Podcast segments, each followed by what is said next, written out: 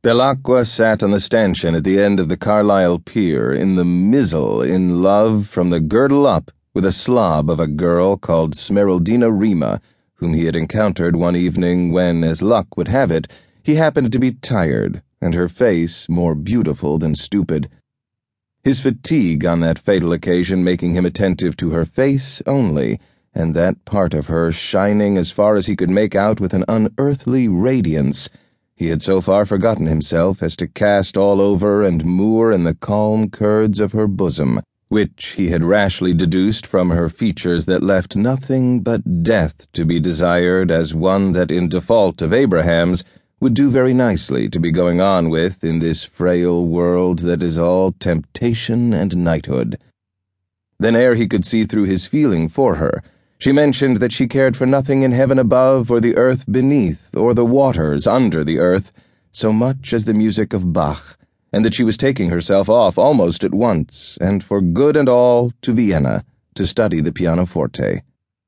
The result of this was that the curds put forth suckers of Sargasso and enmeshed him.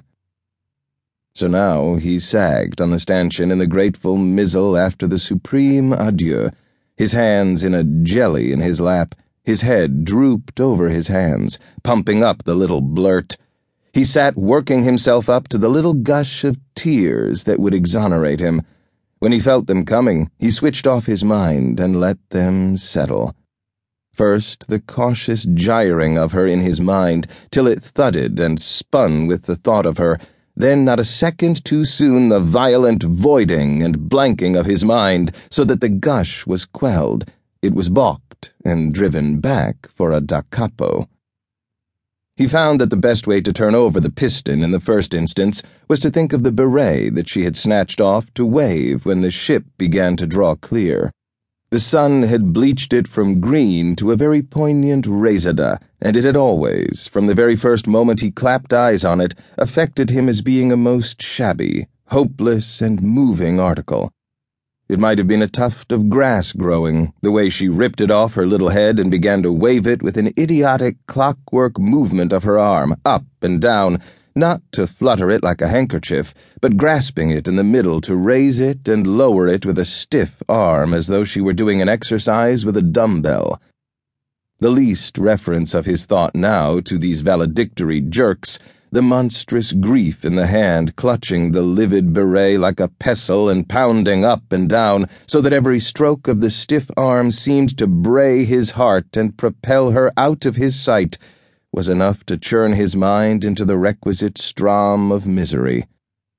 He found this out after a few false starts. So, having fixed the technique, he sat on working himself up to the little teary ejaculation, choking it back in the very act of emission, waiting with his mind blank for it to subside, and then, when everything was in order, switching on the tragic beret and the semaphore veil and starting all over again.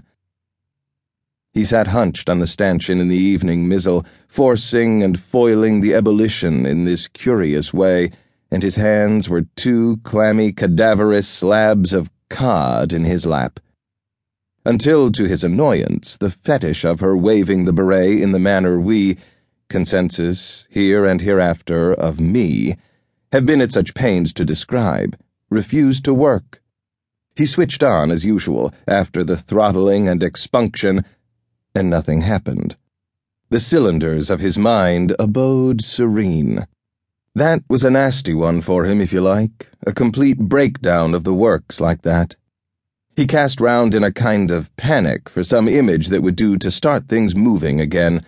A Racima look in her sunken eyes towards the end of the evening, the dim fanlight of the brow under the black hair growing low and thickly athwart the temples the dell at the root of the nose that she used to allow him to palp and probe with his forefinger pad and nail.